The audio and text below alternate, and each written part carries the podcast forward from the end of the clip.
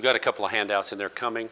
So Roger will hand those, to get those handed out just as soon as, um, as soon as they're done. And basically, one of them is just the outline for today's class, and the other is a uh, is a map. And you may very well have a map in your Bible that you want to uh, look at or use. Uh, this map has several things on it that just want to make sure as we go through this. So if you just kind of fold that map and put it in your Bible, bring it with you uh, every Sunday. If you don't have it, we'll make we can make extra copies. I'll carry it in my uh, I'll carry it in my in my deal here. Um, so if somebody comes and they don't have the map, we can get it to them. So as we as as we talked about the opening chapters of the book of Exodus as you read down through that first chapter, the first thing that you notice is that things have changed. And things have changed in some ways not for the better. And so it probably behooves us to step back into the book of Genesis just a few chapters and find out what was going on. Because we know that Joseph was serving in the house of Pharaoh. He was in a relatively high position with Pharaoh because of the things that he had done. And I, I mean, we don't have to recount all of those things, but he interpreted the dreams for Pharaoh. And so Pharaoh placed him in a position of high authority. Now that's that's odd to me, um, because for an Abru, which is what the which is what the Egyptians called the Hebrews, an Abru, a B R E, they're Abrus. For the Abrus, someone to be that close to the Pharaoh was extremely unusual. And so there is, I think, a reason for that. And I think this is because when Joseph was in the house of Pharaoh or ruling uh, the land as a co regent, as it were, with Pharaoh, this was the time of what's called the Hyksos kings, H Y K S O S, the Hyksos kings.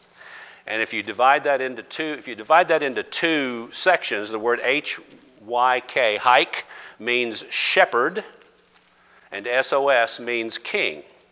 So this was the time of the shepherd kings.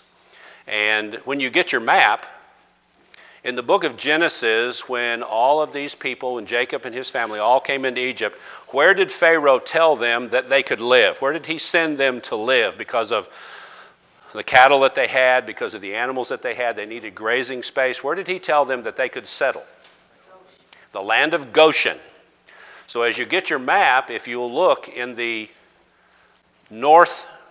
northeast corner of the lower kingdom, and you all are familiar with the fact that Egypt is divided into the upper and the lower kingdom. And it's different than you would think. Where is the upper kingdom? It's at the bottom part. Okay? The upper kingdom is at the bottom part because the cataracts that form the Nile River flow south to north. Okay? So the upper kingdom is where everything starts and that is where a majority of the pharaohs had their residences, where they ruled from. But there were many pharaohs that ruled in the lower kingdom. And this is where the Hyksos ruled. They ruled in this land, the area where you know Cairo, you know the area of the uh, of the pyramids today. That's the that's the lower kingdom, or the I'm sorry, that's the upper kingdom. That's that's the no, it's the lower. I sometimes get it confused myself because up is down and down is up. So the, the, upper, the upper kingdom and the lower kingdom are the two divisions of the land of Egypt. And so during the time of the Hyksos, or the shepherd kings, the Hebrews grew in extremely, at an extremely rapid rate. Now, I'm not going to get into any dates. We're going to talk about some dates at a, at a point in time.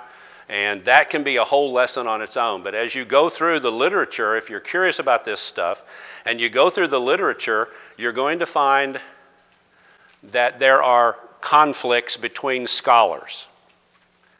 And sometimes the conflicts make sense, and sometimes the conflicts don't make sense. And so, as we kind of parse through this, I'm going to throw the Hyksos kings into the era of ruling from about 1650 to 1550 AD. They ruled for about uh, they ruled for about 100 years. They were then overthrown.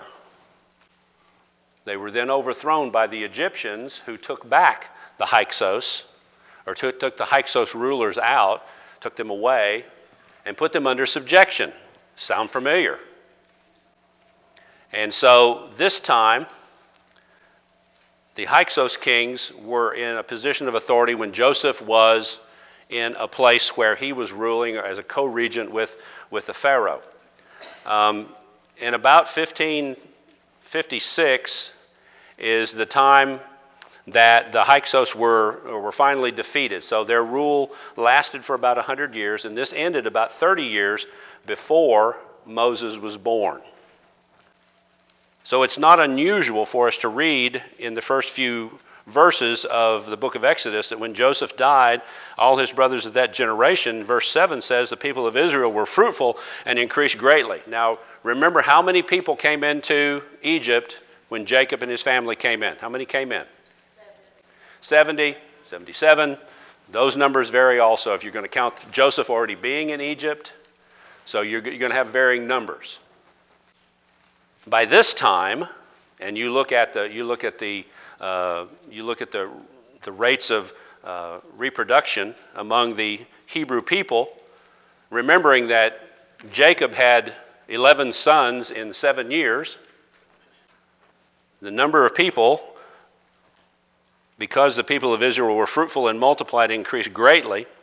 They multiplied and grew exceedingly strong, so that the land was filled with them. Verse 7. And so Pharaoh took notice of this in verse 8. Now there arose a new king over Egypt who knew not Joseph. So there is a king that will come to the throne, that this period of time has passed.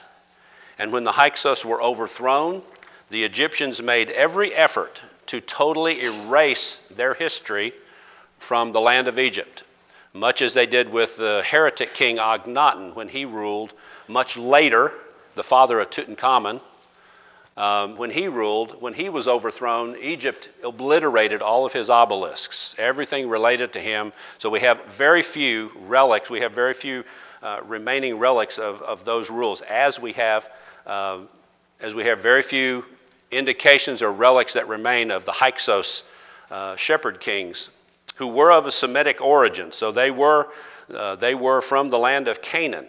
And as the people settled in Goshen, that gave them a very close proximity. And so the Egyptians now become very interested in the fact that this group that lives up in Goshen has everybody got their map? Everybody got their map? Can you see the land of Goshen? Okay. Northeast corner of the Nile Delta. Who doesn't have a map? Oh, okay. So that land of Goshen is in very close proximity to the trade routes that take them up through the land of the Philistines and up into Palestine, what we know as what we know as the, the uh, land of Israel, the land of Palestine, whatever you choose to call it. Call it anything but the Holy Lands. It's not that. So when the Hyksos were defeated, the Egyptians made every attempt to totally destroy everything that had to do with these folks. And this new Pharaoh that came in, the new king over Egypt, he did not know Joseph. Verse 8. And so he tells the people, Behold, they are too mighty, and they are too much, or they're too big. There are too many of them, and they're too mighty for, for us. Come, let us deal shrewdly with them, lest they multiply. And if a war breaks out, they join their enemies and fight against us and escape from the land. So you can see that they can call on other peoples from the land of Canaan to come down and fight with them if they were, if they were going to present this threat to Pharaoh. And so, as time goes along, they are taught or they are told by, uh, they are told by the, the Pharaoh uh, that their taskmasters are set over them, giving them heavy burdens, and they built Pharaoh's cities. Uh, two of them were Pithom and Ramses. But the more they were oppressed, the more they multiplied. So there's more and more of the Hebrews now, and the more they spread abroad. And they are in dread, verse 12, of the people of Israel. So they subject them, they put them in subjection to slavery. This is the story that we're most familiar with. Uh, the king of Egypt goes to the Hebrew midwives. This is an interesting. This is an interesting couple of verses because he goes to two Hebrew midwives. And there are some who will argue that two Hebrew midwives for the number of people that were there, that's probably not even probably not even a close estimate to how many midwives there were. But he goes to the Hebrew midwives and he tells them, if it's a female, you let it live. If it's a male, it, you'll kill it. But the midwives, verse 17, feared God and did not do as the king of Egypt commanded them, but they let the male children live. And so we, this, we see this, this sets us all up for the birth of Moses in about 1526 BC. Now, that's a round number depending on what scholar you read. Some will say 1520, some will say 1526. It does not matter. Um, if you're. If,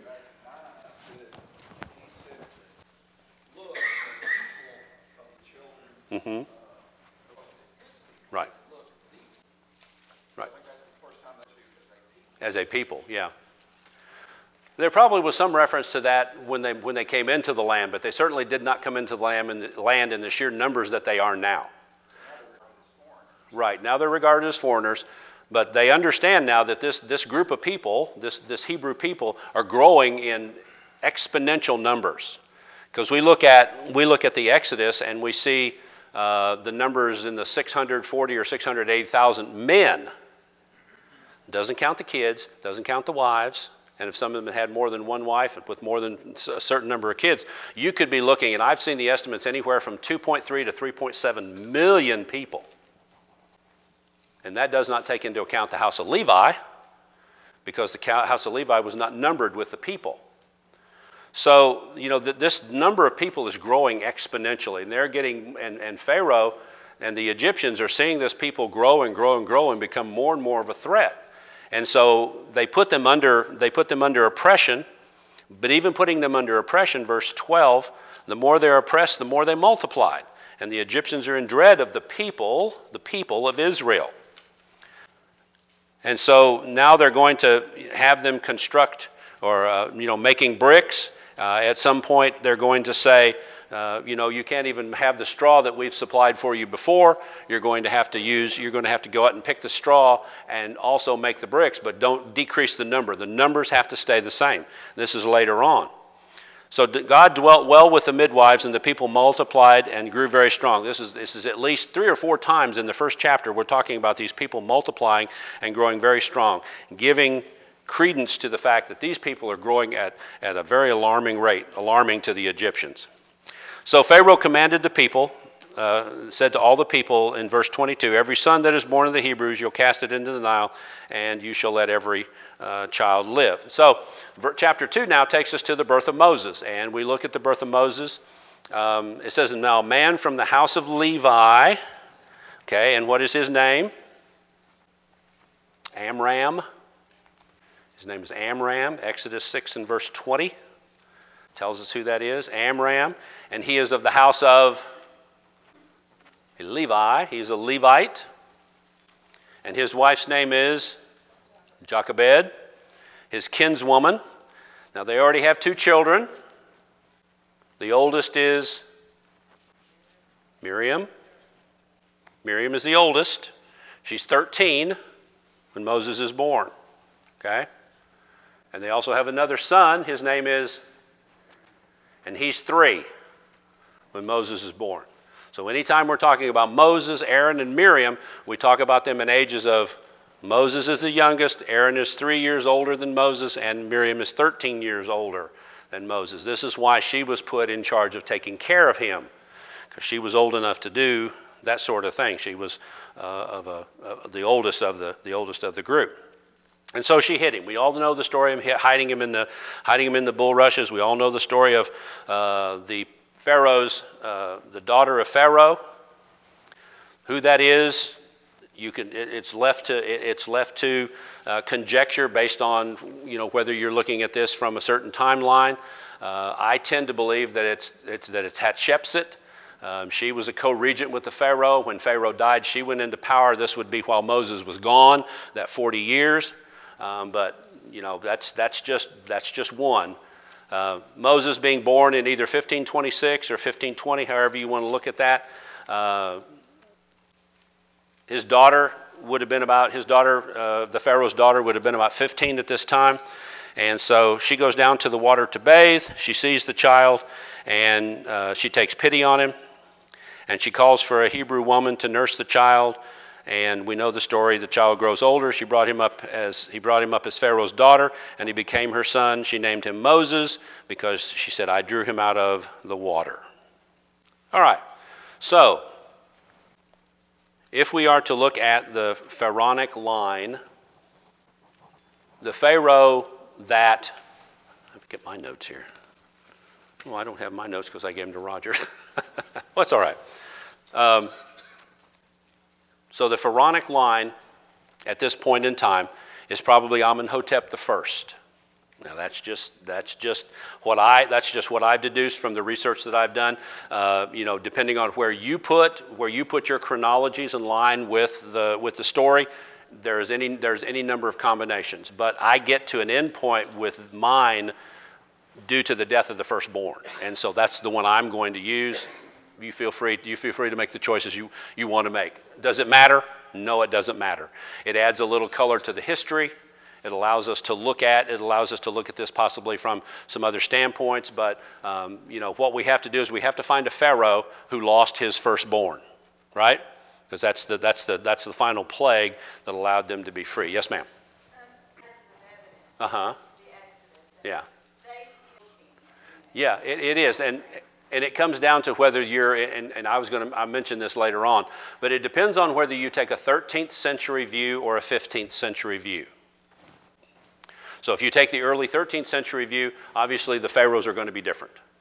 If you take a 15th century view, which is what I'm taking for the purposes of this class, and you know, you don't have to agree with with the view that I take. You do your own research, you come up with it, because there are enough there are enough there are enough things to contemplate in the book of Exodus where there can be where there can you know the, the tiles can shift based on the years.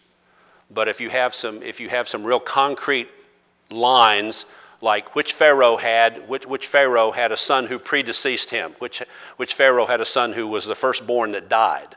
Well, that's a pretty you know that may not be the only one, but that's certainly one that needs a little further investigation. And so you can drive. Let me tell you, you can drive yourself crazy. You can drive yourself crazy doing this. So I don't suggest that. But you know, just go if you if you're curious about this, about the timelines and things like that. just go and go and, and look at this for yourself, and you'll see uh, that uh, it's, uh, it's uh, like she said, there, there, there are many different ones. In fact, if you look on your map, if you look on your map, there are multiple dotted lines. There are multiple dotted lines that show the Exodus, multiple dotted lines that show uh, their journey out of Egypt. And you'll notice on your map, if you're looking at it, there are some things that are mentioned in the Bible and you go down to that city, and there's a question mark beside it. And there's a question mark there because we really don't know that that's where that was. And so you follow those, you follow those various paths of the Exodus, and we'll follow one particular, we'll follow one particular one that I feel like um, is is valid, and certainly you don't uh, you don't have to follow that. Uh, we talked about the fact in the uh, introductory class that Mount Sinai, as you will see it on the southern portion of the Sinai Peninsula there, Mount Sinai has a question mark by it. Well, I don't believe that's where Mount Sinai is. That's just that's just from what I've that's what I've that's what I've researched. I don't believe I take a, a, contrarian view to that. I don't believe that's where Mount Sinai is. That is the traditional place of Mount Sinai because St. Catherine St. Catherine's mission is there, and St. Catherine's mission is there because Constantine's mother, Queen Helena, said that this was where Moses delivered the law, and so they built a shrine there, and that's why. So it's called the traditional Mount Sinai. I, my research tells I don't believe that's where Mount Sinai is. Because when Moses flees to the land of Midian, and you see where the land of Midian is, the land of Midian is located in current day what? What's there? Where's Midian in? What's Midian in today? Saudi Arabia. It's in Saudi Arabia. And Saudi Arabia doesn't like Christians coming into their lands and excavating and, and, and doing stuff because they're a Muslim country. They're an Islamic country. But there is, there is compelling evidence, I feel, to a different route for the children of Israel to Exodus and to get back to the land of Midian. And we'll talk about that when we get to that section. So, we have Moses born. We have Moses raised in the house of Pharaoh. Um, we now move to chapter 2, and we talk about the fact that um, Moses now is of an age where he is in Pharaoh's household. he looks out on the people, he sees their burdens, and he sees an Egyptian beating a Hebrew, one of his own people. Now, how did he come to the realization that he was a Hebrew? I don't know. Did his mother tell him? Okay. Could his, would his mother have told him? Could Miriam have told him? We're not told. We're not told. The Hebrew people, did they look different than the Egyptians? Such that he wondered about himself and maybe asked his mother. We're not told. We're simply told that he saw an Egyptian beating one of his people. So he is aware at this moment in time that he is a Hebrew. And that causes quite a bit, if it, if it did anything, it would cause quite a bit of conflict in his mind. Well, I'm an Egyptian, but I'm a Hebrew. And certainly that's not, certainly that's not something that he would have wanted to go and ask Pharaoh about because Pharaoh had gone through this, gone through this time of killing all the Hebrew male children. And so he might not have gotten a response that he wanted from that. So, he kills he kills a Hebrew. You know, we, we don't we we very seldom talk about the fact that Moses murdered someone. He, he's a murderer. Sure. He knew. Did he did he knew what he had done? Did he knew what he had done was wrong? Yeah, he did because he looked left and right and made sure nobody had seen him, and he missed somebody because somebody did see him, and he hid the guy and he hid the dead guy in the sand. So he's out the next day. Two Hebrews are fighting with one another. They're struggling together. They're fighting. They're in a fight. And he goes and breaks up the fight. Why did you strike your companion? And the guy turns to him and said, Who made you a prince and a judge over us? Did you, do you mean to kill me as you killed the Egyptian? That's one of those oh boy moments, right? Because somebody knows what you've done and they found you out. Moses was afraid and thought, Surely this thing is known. What happens when Pharaoh hears about it? He sought to kill him. And so Moses fled from Pharaoh and he went to the land of Midian. So you can see how far it is from uh, the capital, which was at, uh, I don't remember where it was at this point in time. I think it would, probably was at Memphis at this point in time. I'd have to check on that. I'm not sure about that. Anyway, he fled from the face of Pharaoh and he went to Midian. So we know how he, we know how he got to Midian. You can see, uh, you can see the land, you can see the dotted line that le- leads over to Elath and he goes down into the land of Midian. At no point did he cross the uh, no, at no point did he cross this por- portion of the Red Sea, uh, the Gulf of Aqaba, which plays an important part in the Exodus. Uh, no point did he cross the Gulf of Aqaba, we're told. He just fled to the land of Midian. Yes, sir. Yeah, he was 40 when he fled. He was 40 when he fled. So how, how old was he when he died? Remember? Was 120 years old. So his life is divided into three 40 year phases, right? 40 years, birth to 40 years in the land of Egypt. He flees at age 40 into the land of Midian. How long does he stay there? 40 years. Then he comes back, and the next 40 years are spent getting the children of Israel out. And finally, uh, in Deuteronomy 34, he's able to look over into the promised land, but not go over because he did not do what God told him. So, as we look at this, when he would have fled to the land of Midian, if we look back time wise through this, it was probably under the reign of second. Moses the second, when Moses killed the, killed the Egyptian and fled to Midian. Probably the second, because the third is the Pharaoh of the Exodus. If you use, if you use the timeline that I'm using. If you're a 13th century person, going to be a different timeline. If you're a 15th century person, it lines up fairly well with Tutmosis III. That would have made Hatshepsut, who was a co-regent while he was gone those 40 years, she was a co-regent, but she has since died also. She ruled while uh, she ruled while Moses was gone, and she was the first uh, female pharaoh to rule. And she was, uh, from all the historical accounts that I can read about her, she was quite a conniving woman. Apparently, she would just kill someone in the pharaonic line just randomly to keep them from coming to the throne so she could stay in power. She was she was quite a young lady. So anyway, but she's dead by now. He's over in he's over in the land of Midian. So now we turn our attention away from Egypt for the next 40 years um, for uh, for Moses to be in the land of Midian. And so we find that the priest of Midian has seven daughters. And if you've watched the Ten Commandments and all these all these movies about this, you know you know that he he helps them out. Uh, an Egyptian delivered us out of the hand of the shepherds. So for all intents and purposes, he does not look like a Hebrew. He, she said there's, he's an Egyptian. He's not a Hebrew. So I don't know, did he look like a Hebrew? Did he look like an Egyptian? Not sure what he looked like, but I, all that we know is that he delivered us out of the hand of the shepherds and drew his water for us and watered the flocks. So their father, the priest of Midian, remind me of his name. Who is the, pri- who is the priest of Midian? Jethro. He comes, he, comes, he comes back later on once the children are, are over there. So um, he says to his daughters, Where is he? Call him that we may eat bread. He was content to dwell with them, and he gave Moses his daughter Zipporah. And verse 21 of chapter 2. And so Moses is content to dwell with them. She gives birth to a son, calls his name Gershom because he's been a fo- because his name is I've been a sojourner in a foreign land.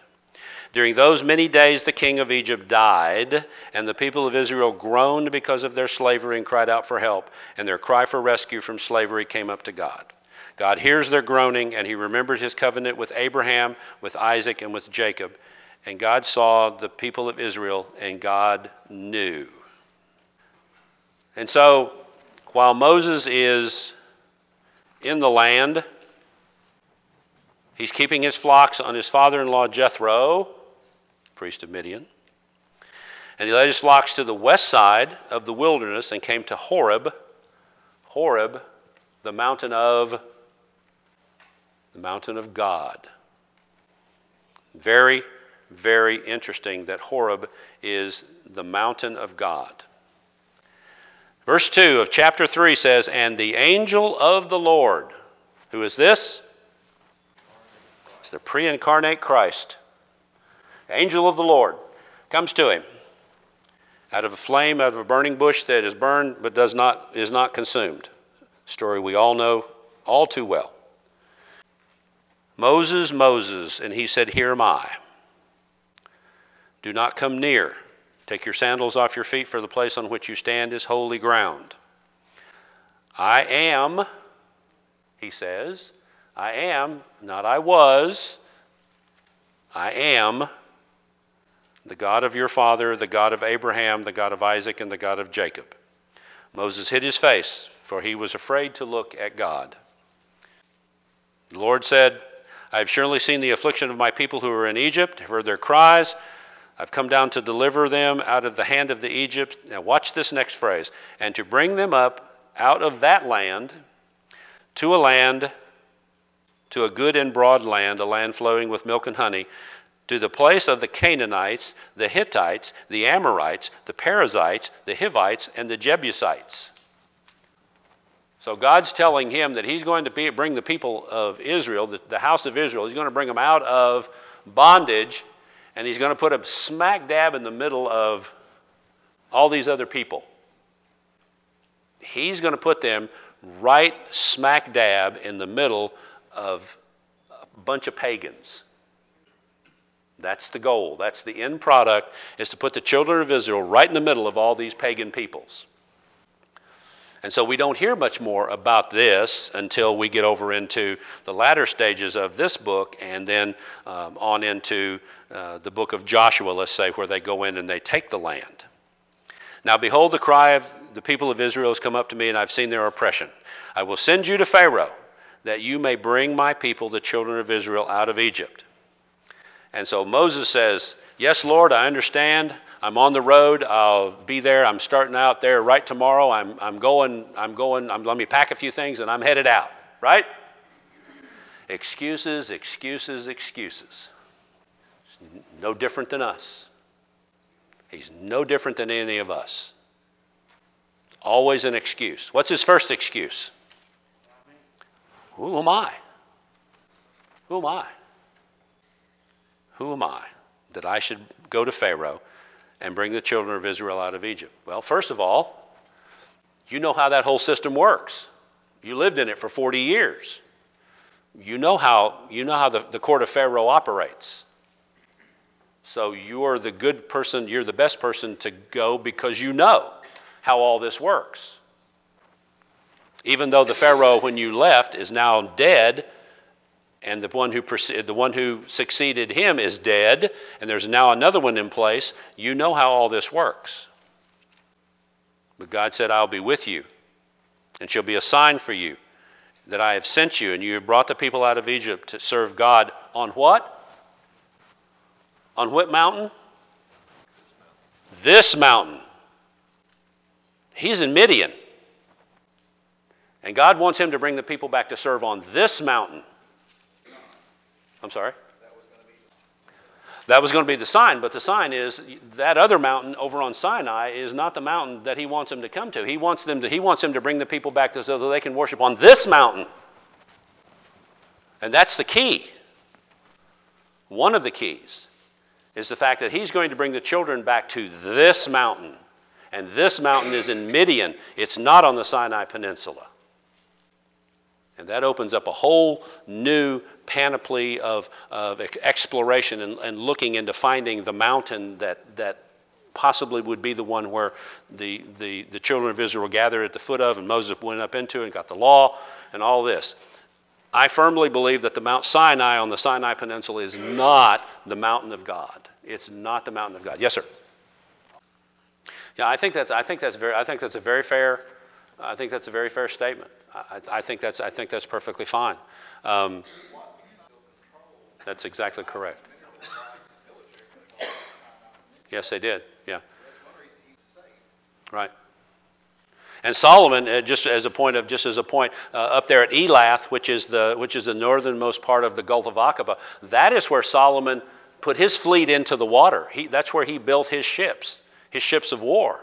That's where he put his ships in the water in the Gulf of Aqaba. And so a lot of this, a lot of this area, a lot of this area is very well known. And there is the possibility that, that, that Solomon put stelae at the place where he thought the Egypt, where he thought the, the children of Israel crossed the Gulf of Aqaba to get back to the land of Midian to come to the, the mountain of God. So, I've sent you that you have brought the people out of Egypt, verse 12. You shall serve God on this mountain. It does not say you will serve God on Mount Sinai. It does not say you will serve God on another mountain. It says you will serve God on this mountain, this mountain that he is on right now. Then Moses said to God, Here comes excuse number two. If I come to the people of Israel and say to them, The God of your fathers has sent me to has sent me to you, and they ask me, What's his name? Who shall I say to them? What shall I say to them? And God responds, Ego eimi. E G O E I am that I am. You tell them that the I am has sent you. We talked about this last week. Christ uses these same words. Except you, except you believe that I am, you'll die in your sins. Very powerful pronouncement from God. The self existent one. That's exactly what that means. Ego eimi the one who has no beginning, who has no end. He is self he's self-existent. He has always been, he always will be. There is never a time that he was. He always is. He's always in the present. So say to the children of Israel, I am has sent me to you. God also said to Moses, Say this to the people of Israel, The Lord, the God of your fathers, the God of Abraham, the God of Isaac, and the God of Jacob, has sent me to you. This is my name forever, and thus I am to be remembered throughout all generations. Go, gather the elders of Israel together, and say to them, The Lord, the God of your fathers, the God of Abraham, Isaac, and Jacob, has appeared to me, saying, I have observed you and what has been done to you in Egypt, and I promise that I will bring you up out of the affliction of Egypt to the land of the Canaanites, the Hittites, the Amorites, the Perizzites, the Hivites, and the Jebusites, a land flowing with milk and honey. And they will listen to your voice. And you and the children and the elders of Israel shall go to the king of Egypt and say to him, The Lord, the God of the Hebrews, has met with us, and now please let us go three days' journey into the wilderness that we may sacrifice to the Lord our God. But I know, God says, I know that the king of Egypt will not let you go unless compelled by a mighty hand. So I will stretch out my hand and strike Egypt with all the wonders that I will do. After he after that, he will, after that, he will let you go. Now, does God have hands? Does God have hands? God is a what? He's a spirit. And those who worship him must worship him in spirit and truth. God does not. This is anthropomorphizing. This is called when we see when we see something about God, like he stretched out his finger, or he use, he uses his hand in some way. He reaches his hand down to man. That's anthropomorphizing God. God does not have hands. He's a spirit. Okay, but this is a way for people to understand it's a way for you to understand that God understands the creation, the people that He's created. And He speaks to us in a way that we, that we can understand it. And so He says he'll, he'll bring them out with a mighty hand. And I will give this people favor in the sight of the Egyptians. This is, this, is a, this is an important part because he's going to give them favor in the sight of the people of Egypt. And when you go, you will, should not go empty. But each woman shall ask of her neighbor, and any woman who lives in her house for silver and gold jewelry and for clothing, you shall put them on your sons and on your daughters, so you shall plunder the Egyptians. So, how does Moses respond? The beginning of chapter 4. Third excuse they're not going to believe me. I mean, look at me. I've been 40 years in the land of Midian. I'm, I'm not. They will not believe me or listen to my voice they'll say, The Lord did not appear to you. And so God gives him a couple signs. He says, What's that in your hand? It's his staff. Just throw it down on the ground. What does it do? It becomes a serpent. Now it's very interesting. He says he throws it on the ground, becomes a serpent, and Moses ran from it. This part of the world, there are some extremely bad snakes, bite wise they will, they will, flat, they will flat put you in the ground. They're, they're very poisonous. Moses ran from it. Natural reaction. The Lord said to Moses, Put out your hand and catch it how? Catch it by the head? No, you catch it by the tail. You go to catch it by the head, you're going to get bit. Catch it by the tail. Which brings up an interesting question. When we get to the court of Pharaoh, when he throws the staff down and it becomes a serpent, what do the magicians do? They do the same thing, and what happens? Did you realize if you hold a snake in a certain way that that snake will become straight as a, straight as a board? It's a magic trick. Magicians today do that same trick. They'll have a snake and they'll grab it in a certain way, and that snake, snake will just become stiff as a board. Did you know that? That's a magic trick. But it's no magic, but it's no magic when Moses' serpent eats those serpents. That's no magic trick. Their tricks are magic tricks. His trick is by the power of God. That just gives you a little preview. So, we've got a couple minutes left before the bell, and we'll stop there. And believe it or not, I'm going to give you a homework assignment. yeah, y'all won't even come next week.